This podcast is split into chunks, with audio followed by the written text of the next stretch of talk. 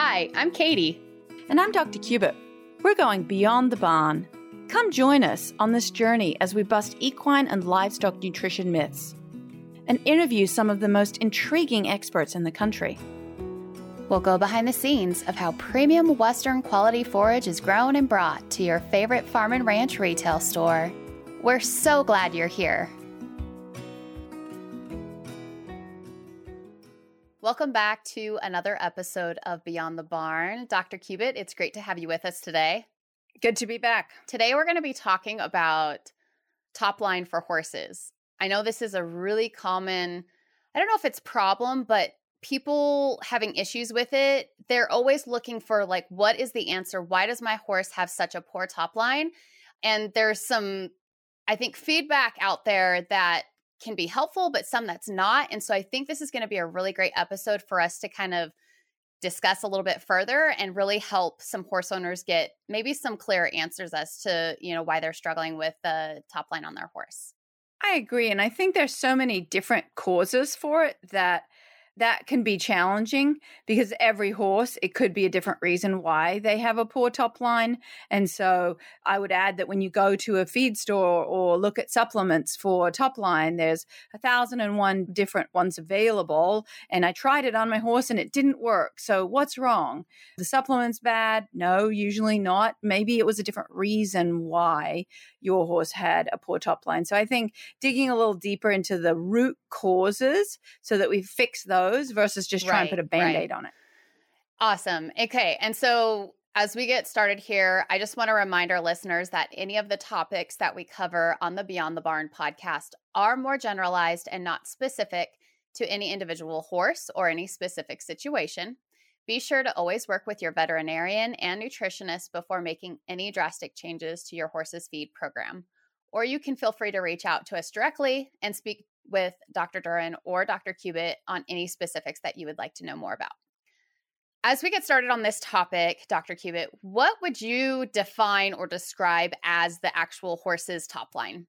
Well, I mean, if you you can just do your own quick little Google search and look at the science and what all the kind of physiological textbooks will tell you that it's muscular. It's the top line muscles that we're talking about. And it starts at the withers, goes over the back, the loin, and then over the rump or the croup area. Now, a lot of folks, when I visit their barn and they show me their horse, they include the neck as part of the top line. It's not necessarily part of what we consider anatomically the top line, but it kind of gets lumped in when a horse has poor muscling over the top line. They sometimes have poor muscling over the neck too. And are there any type of like scoring systems or anything out there? Has there been research that's been done to kind of discuss like muscle conditioning of a horse in terms of you know, seeing if there's a top line that's poor or in great condition?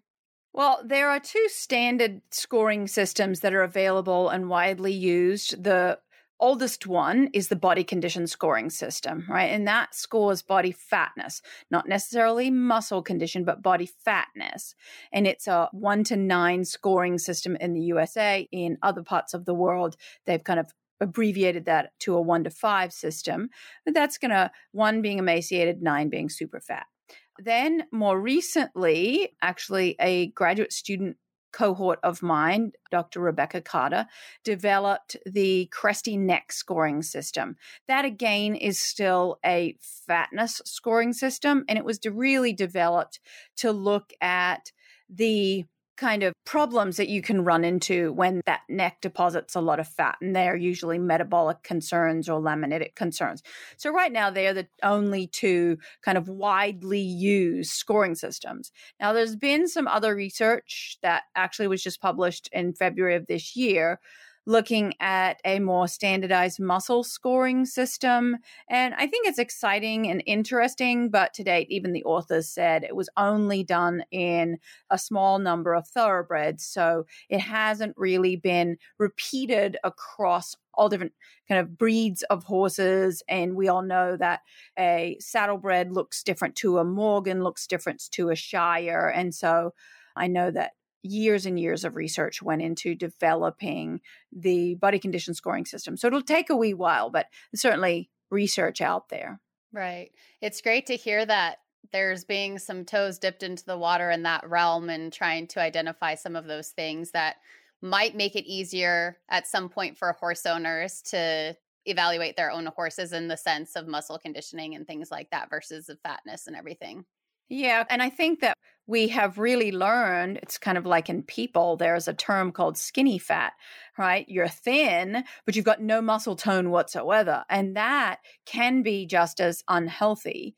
So if you transition that to horses, you might have a horse that is losing condition, but is still got fat deposits and they're really losing muscle tone. So, yeah, I think definitely moving in the direction of a muscle scoring system is a great idea.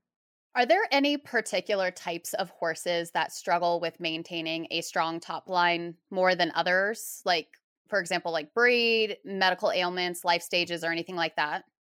I mean, some of your harder keeper, stereotypical harder keeper breeds, definitely, because it's just hard for them to maintain body fat. But if I generalize much more broadly, senior horses. And the reason why senior horses, like a true senior horse, one of the things that happens as we age and as horses age is muscle atrophy. Muscles start wasting. It's why doctors and health professionals advocate that humans do weight training, right? As we age, we should do weight training to maintain muscle mass because it's naturally going away. It's the same in horses. Older horses are losing muscle tone, especially over the top line. Young horses are developing muscle tone, so they can also look like they have a poor top line per se, but it's just because they're putting all of their energy that they have into growing muscle and growing bone and height and there's not a lot of extra for for that filling out. So young horses older horses and then there are certain disease states that also cause muscle wasting. So ppid or cushing's one of the symptoms is muscle wasting.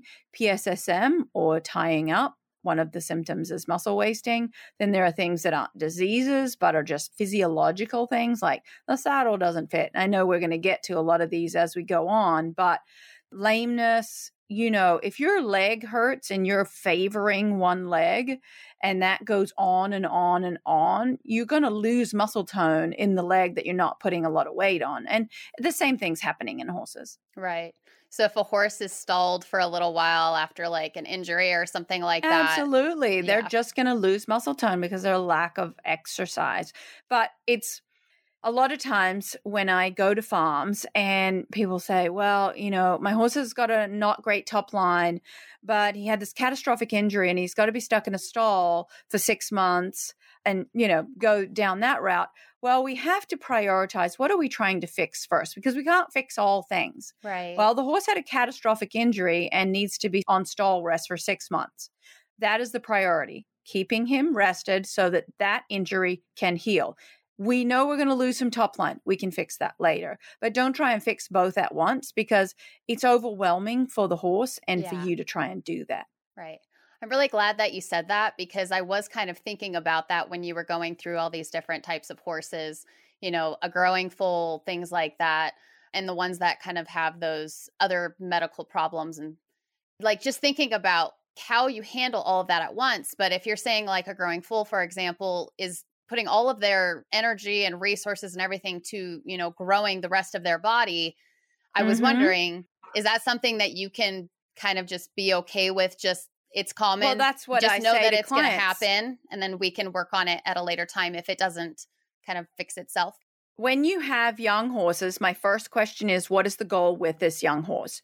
Do you want to sell them or show them as a weanling or as a yearling or do we have a lot longer? And the ones that we have a lot longer because we're going to start exercising training them maybe at two three four years of age and i want this to be a riding horse then we have a lot longer the ones that are going to show in young horse classes or be sold as weanlings, then that's a little bit more challenging because we do kind of have to do all things at once. So we have to feed a lot more. We have to do that very safely. And so it becomes very intense management in order to reach that goal. But it's always what is your goal? And we can then work backwards from there. Right. Okay. And then for some of these other things, is this something that just kind of goes hand in hand with it, with having a poor top line, or is it just kind of seem to be almost like mistaken for it being that issue? Hay belly, for example, you know, we're used to seeing kind of like more of a sway back in some of those horses because of the big belly.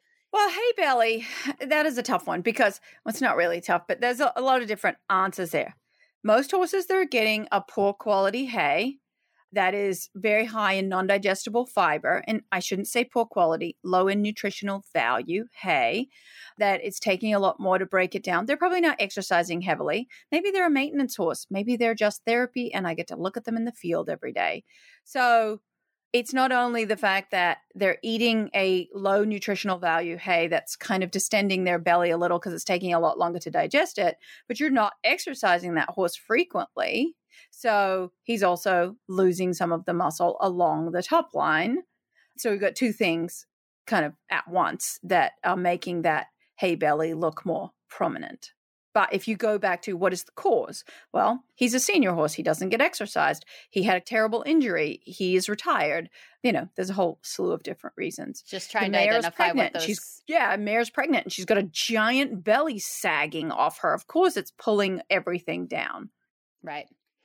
And then for rescue horses, I'm just guessing because they don't have that muscle development because they are so skinny in the first place, that that's going to be something that they're going to have you don't have to say rescue horse. You can just say a thin horse. It doesn't have to be in a rescue situation, but a horse that has been underfed, again, if they're not getting enough nutrients and calories and protein out of the food that they're eating, they will start to catabolize, which means eat their body alive in order to supply the fuel they need to live. Living is priority, right? And the first thing that your body will catabolize is muscle, and they'll start to break down that muscle. Well, you'll use your fat first, and then you'll use the sugars that are in your muscle, and then they'll actually start to break down the protein in those muscles. And one other kind of follow up question to this that I have because I've seen people who often, I know we're talking about thin or rescue horses, but people who do rescue horses, one of the first things that I see them like, obviously they want to put weight on the horse, but then they're also talking about, like, how do I fix its top line? How important mm-hmm. is it for improving the top line of a rescue horse? And at what stage of their feeding program should that even be looked at or focused on? I mean, the first thing, the first question you ask when you go to a situation where a horse has been starved is how long has it been starved? And that is then going to dictate how you feed that horse going forward because you immediately just want to feed, feed, feed. But there's some really excellent research out of California looking at refeeding syndrome. And so you've got to be actually very careful due to the breakdown of muscle and the kind of hormones and everything that's going on in that horse because it hasn't been fed. If you just go in there and start feeding a bunch of fat and carbohydrates, then you can actually cause them to have a heart attack and die. And so that would be counterproductive. And the recommendations are actually in that refeeding syndrome program small amounts of alfalfa very frequently. So, no, getting the horse safely eating again, rebuilding the hindgut microbial population, getting over any kind of medical condition that was caused by them being starved. They are the priorities. We can work on the aesthetics of top line later on. Excellent.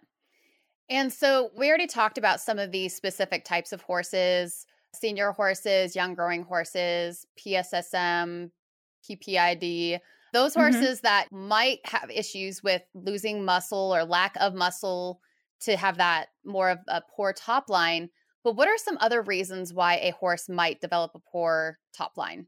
So, yeah, we've talked about metabolic issues and then just age of the horse, exercise level. We talked about saddle fit or other pain causing, whether it be lameness that's causing a shift in gait, pain in the back from some reason, poor nutrition, not getting enough protein in the diet can certainly be a factor in not developing muscle. Not, you know, this is just like muscle anywhere. So if you don't have enough protein that certainly and if you're also if you're doing the wrong exercise so maybe you're feeding all the right protein a very balanced diet your horse doesn't have any injuries but you let him go around with his head in the air. Well, That's going to develop the muscles on the underside of his neck and the underside of his body and not the top side.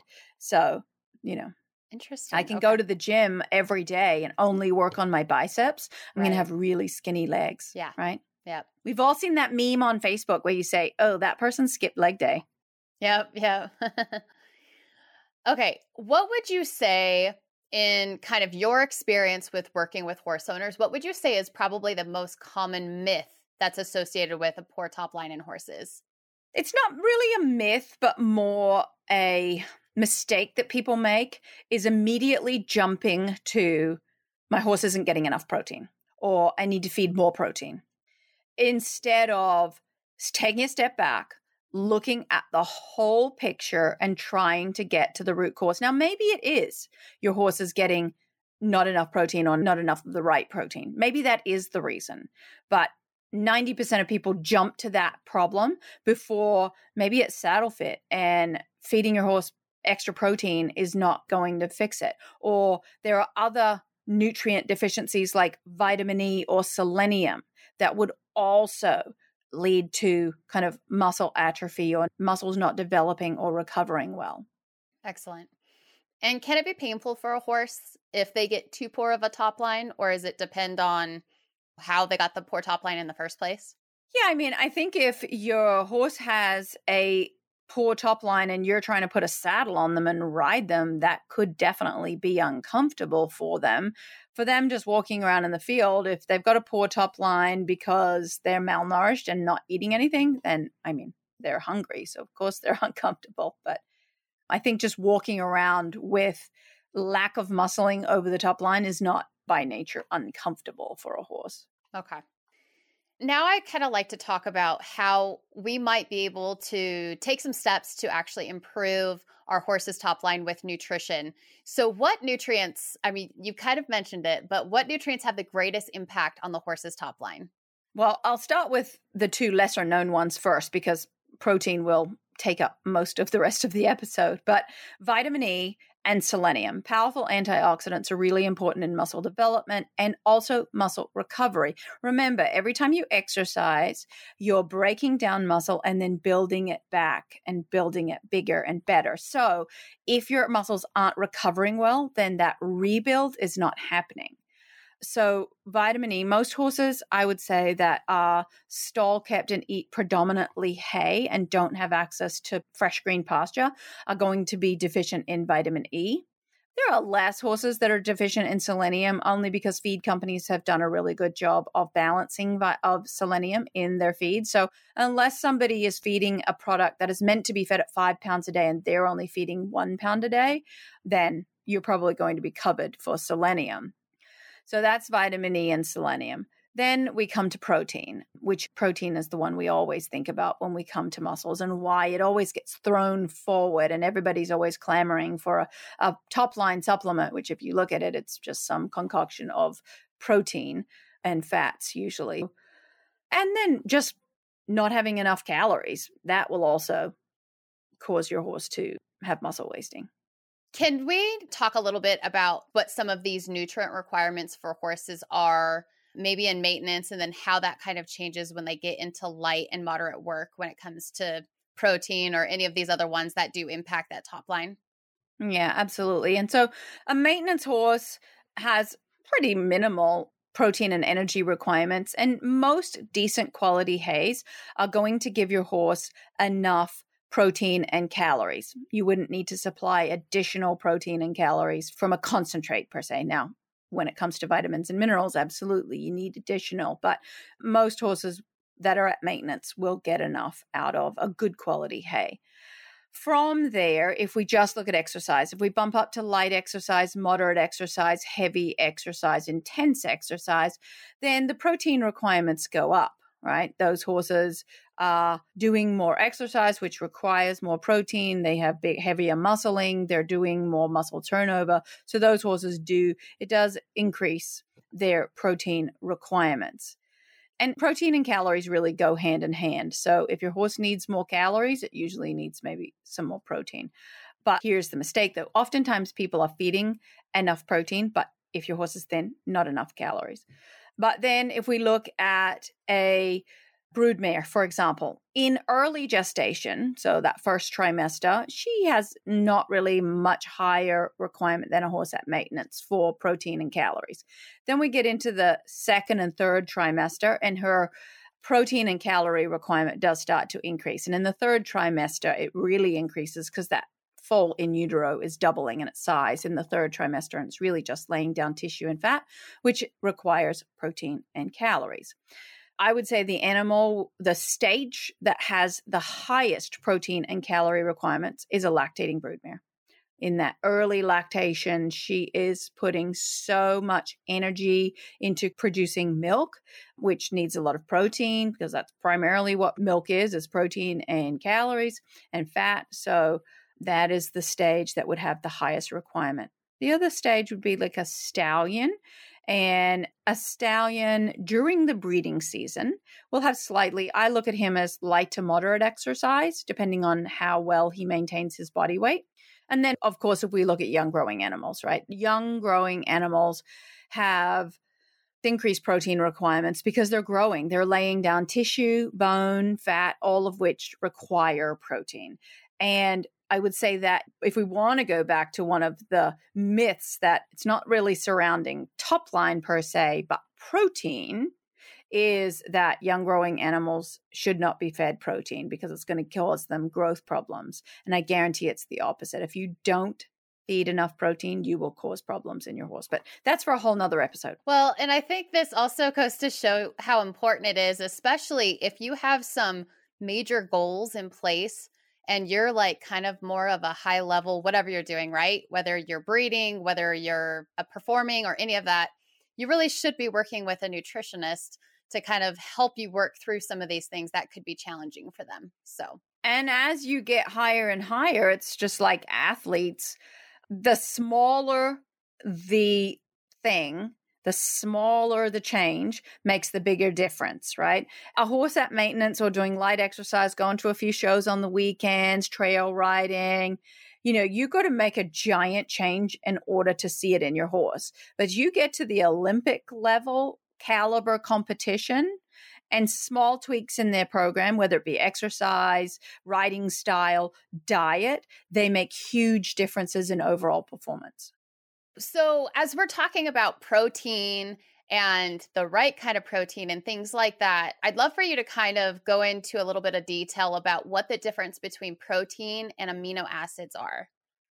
Yeah, that's a good one. So, amino acids, we call them the building blocks for protein, right? They are the the little Lego structures that make up protein. There are 10 essential amino acids. And when you use the term essential correctly, when uh, referring to nutrition, it means the horse or the animal cannot synthesize or create them in the body. They have to consume them in the diet. So I have to physically eat them. And those 10 essential amino acids in horses, and I can't remember them all. I used to when I was in college, but lysine, methionine, threonine, tryptophan, leucine, isoleucine, valine, histidine, phenylalanine, and arginine. But I would say lysine, threonine, and methionine are probably the three most important, and we call them the first, well, we call lysine the first limiting amino acid, which means you must have enough lysine in the diet in order for any of the others that I just talked about to be actually utilized. So if you only have 10% of the amount of lysine your horse requires in the horse's diet, but threonine, methionine, tryptophan, all the rest were at 100, 110% of what they required, they wouldn't be able to use them. They would only be able to use them at 10% because we need to make sure we've got enough lysine. So that's why we call lysine the first limiting. We'd then probably call threonine the second limiting and methionine the third limiting. So if you look at feed tags, you're starting to see threonine and methionine listed on the feed tag, but they are the 10 essential amino acids. Now they're going to come from legumes like alfalfa, soybean meal, canola meal, clover hays, these whey protein concentrate, these are all going to be good sources of protein or amino, essential amino acids in the diet. I want to point out one thing that I never think about it, but then I always remember. And because we're talking about amino acids and kind of the nutritional aspect of top line, the other thing that can affect top line is okay, so all the things we've talked about. We're feeding enough protein. We're doing the right exercise. My horse doesn't have bad saddle fit. He doesn't have any lameness. He doesn't, he's not a senior. But if your horse has we'll call it microbial dysbiosis. That's a fancy word for gut upset. If those bugs aren't working properly and you have some deterioration or breakdown in the tissue in the gut, that is where nutrients are being absorbed. So you can feed all the nutrients in the world, but if they're not being absorbed into your horse, then your horse will also have kind of malabsorption or malnutrition and that's a hard one because you might be doing everything correctly and feeding everything, but it's not being absorbed. That is a harder one to determine or diagnose.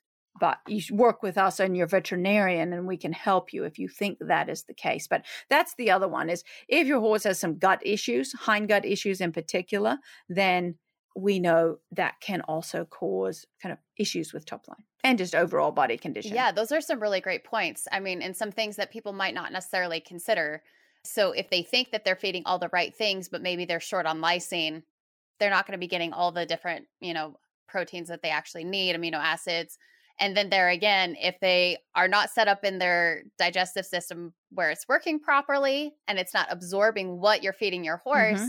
again, that might not be something that yep. a horse owner would naturally think of first. So I think that's really great that you brought those up. Absolutely, yeah. So you talked a little bit about you know where we can find some of these things forages feeds supplements what when it comes to i guess other type like concentrates or any supplements or things like that what particular ingredients are you looking for in any of these products when you're looking to see like and you could even give some examples because i'm sure it could be different for different horses so you know let's say that you have a horse that is just lacking the amount of protein that they need in their diet um, the right kind of protein? Like, what kind of things or examples could you share with us to help us understand that a little bit better? So, the classic scenario is, you know, a horse not doing any exercise, maybe doesn't have access to pasture, but it's getting a local grass hay, plenty of it.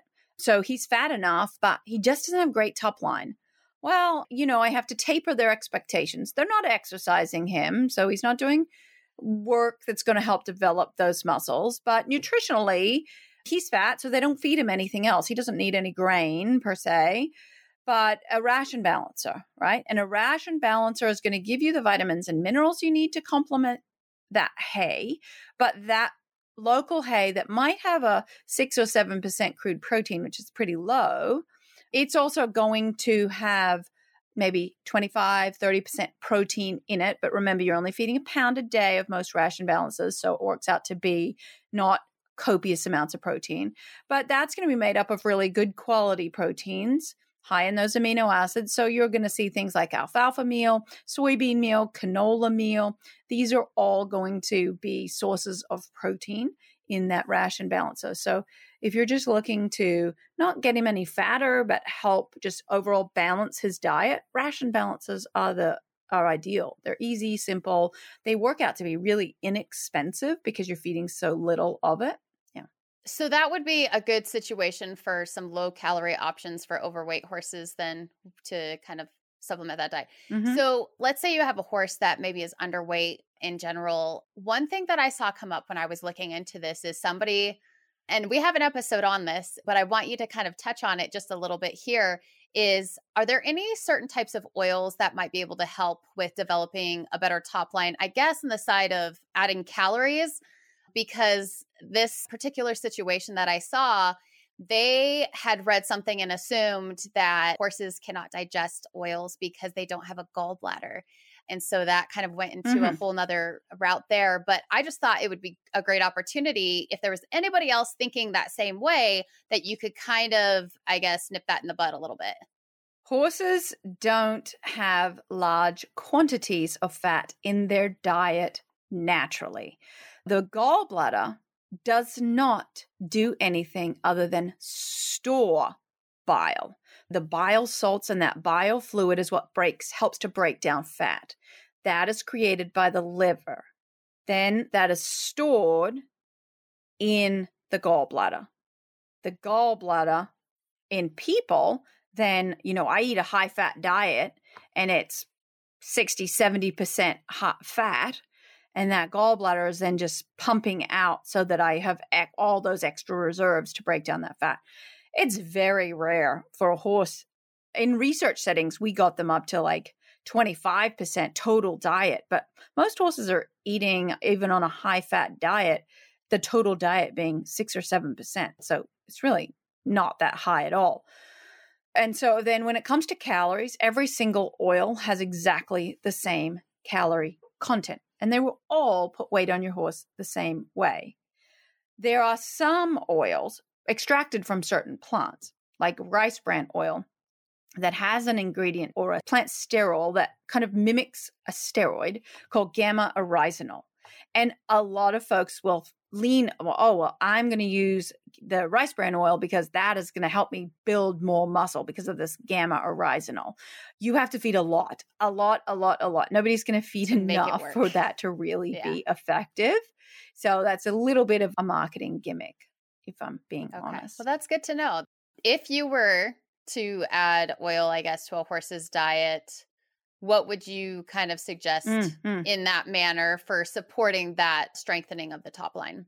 Depends on what you're trying to do. If you're just trying to put weight on your horse, then go to the grocery store and buy vegetable oil. If you're trying to put weight on your horse but also decrease inflammation, then you're going to look for an oil that decrease that has more omega-3 fatty acids in it, for example. Now we might be looking more like flaxseed oil or canola oil. And you mentioned this before too, but inflammation a little bit is not necessarily a bad thing. It's a body's natural reaction.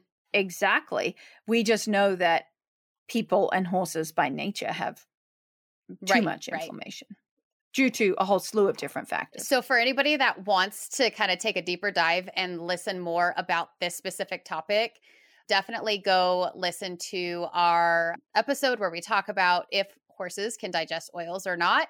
And I will link that in the show notes so you can go and check that out. But there's a lot of great information in there that I think you will find very helpful. So, and then you've touched on this a little bit, and I know that we've talked briefly on this on some other episodes, including the last, maybe it was the last episode.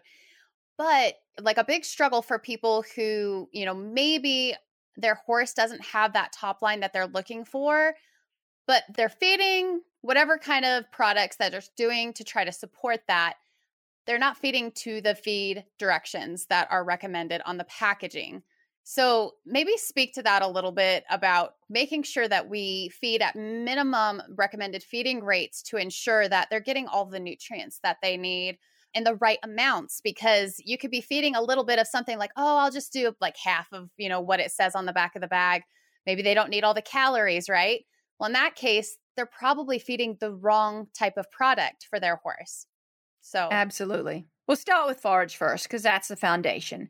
And so if I go into a situation, first thing I'll ask is, okay, we'll we'll get through the goals, we'll determine whether there's something glaring that is causing this issue or like a health issue or not. So we get through all of that.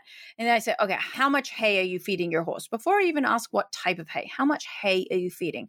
Are we feeding enough? Are we feeding at least one and a half to two and a half percent of the horse's body weight? Well we're feeding one and a half. Okay i want you on the on the upper end if my horse is thin right? And i'm going to look at feeding two and a half percent of the horse's body weight. So first thing we're going to do is if we're not feeding enough hay increase the amount of hay. Then we're going to evaluate what type of hay are you feeding if you want weight gain and you're feeding a local grass hay that has next to no calories and protein and nutrients in it, and it's really just a filler that should be fed to a fat pony, then we might try and bring in some additional sources of higher nutritional value fiber, right? So we might bring in some beet pulp or some alfalfa pellets or some timothy cubes or something that is going to improve the nutritional value of the fiber component of the diet. Once we've done that, that's when I start looking at the actual concentrate feed. So if we've got two and a half percent of the horse's body weight in great quality forage, Then we're going to look at, okay, now we're going to look at a feed, at a concentrate coming in a bag. And what Katy mentioned is absolutely correct.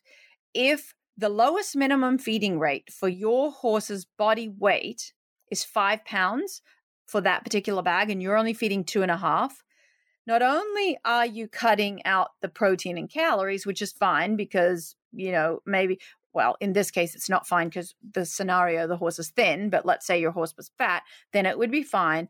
But you're also cutting in half the vitamins and minerals that have been formulated to be 100% of what that horse needs when you're feeding five pounds. So if you are feeding two and a half, you're only giving half the amount of vitamins and minerals. So we make sure that we can feed the feed, the concentrate that you've chosen at the recommended amount. If you can't, then we find one that you can. If feeding the feed, then that concentrate and the hay is still not doing it, now we're going to look at additional sources of calories coming from oil, or maybe we look at an additional source of protein in a supplement, or if we've determined our horse is getting plenty of protein, which mostly they are, maybe we'll look at adding some additional vitamin E. Excellent. And so, okay, we've talked a lot about nutrition, obviously, because that's kind of our bread and butter and everything. But another important aspect to strengthening the horse's top line is exercise. So, when we're looking at that for mm-hmm. our horses, what types of things should we be doing with our horses to help improve and strengthen that top line?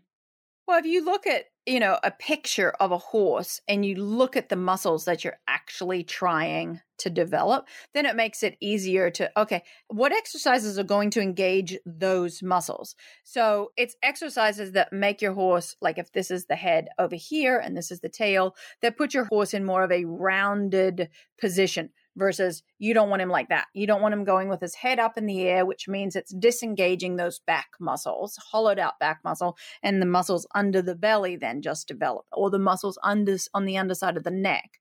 So work with whatever your trainer or the discipline you're in that exercises that are going to engage those top line muscles working on a hill. You know, when you work on, when an animal naturally has to go uphill, they will round those back muscles to try and pull themselves up a hill, whether it's stepping over poles, those kinds of things. And I, I think any discipline can do that. And you mentioning going up a hill and things like that, and you've talked about this in other episodes, but a way that you could kind of naturally do that is if you have you know your horse's pasture or paddock set up to where it there is like a hill maybe putting a water somewhere where they would have to get to it to go up and down or something like that to kind of engage that naturally. I know you'd have to walk up the hill too, but make sure if the gate's down here, but there's a hill and you can put the water or even you're putting your yeah. hay up here. That would have to work yeah. for probably a pretty particular situation.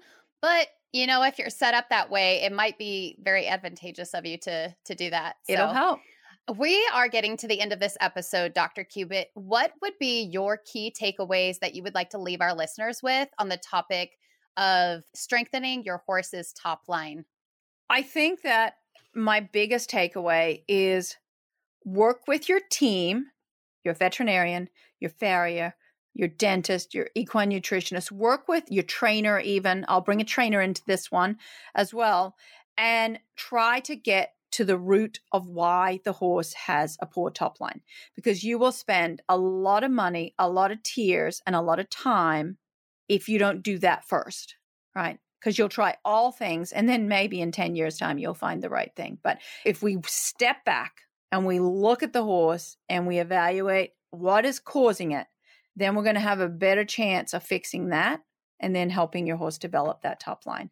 But if you thought, no, my saddle's beautiful, it's not causing any problems, and you never focused on saddle fit, and you changed all the exercises and you changed the diet and you got a vet to come out and do a, a workup and you never evaluated the saddle, you've spent a lot of money, time, and tears before, hmm, maybe I should have checked the saddle at the very beginning. Yes, and having that team together, I think will get you that answer quicker than if you're doing it yourself. So, knowing that you don't have to do it alone.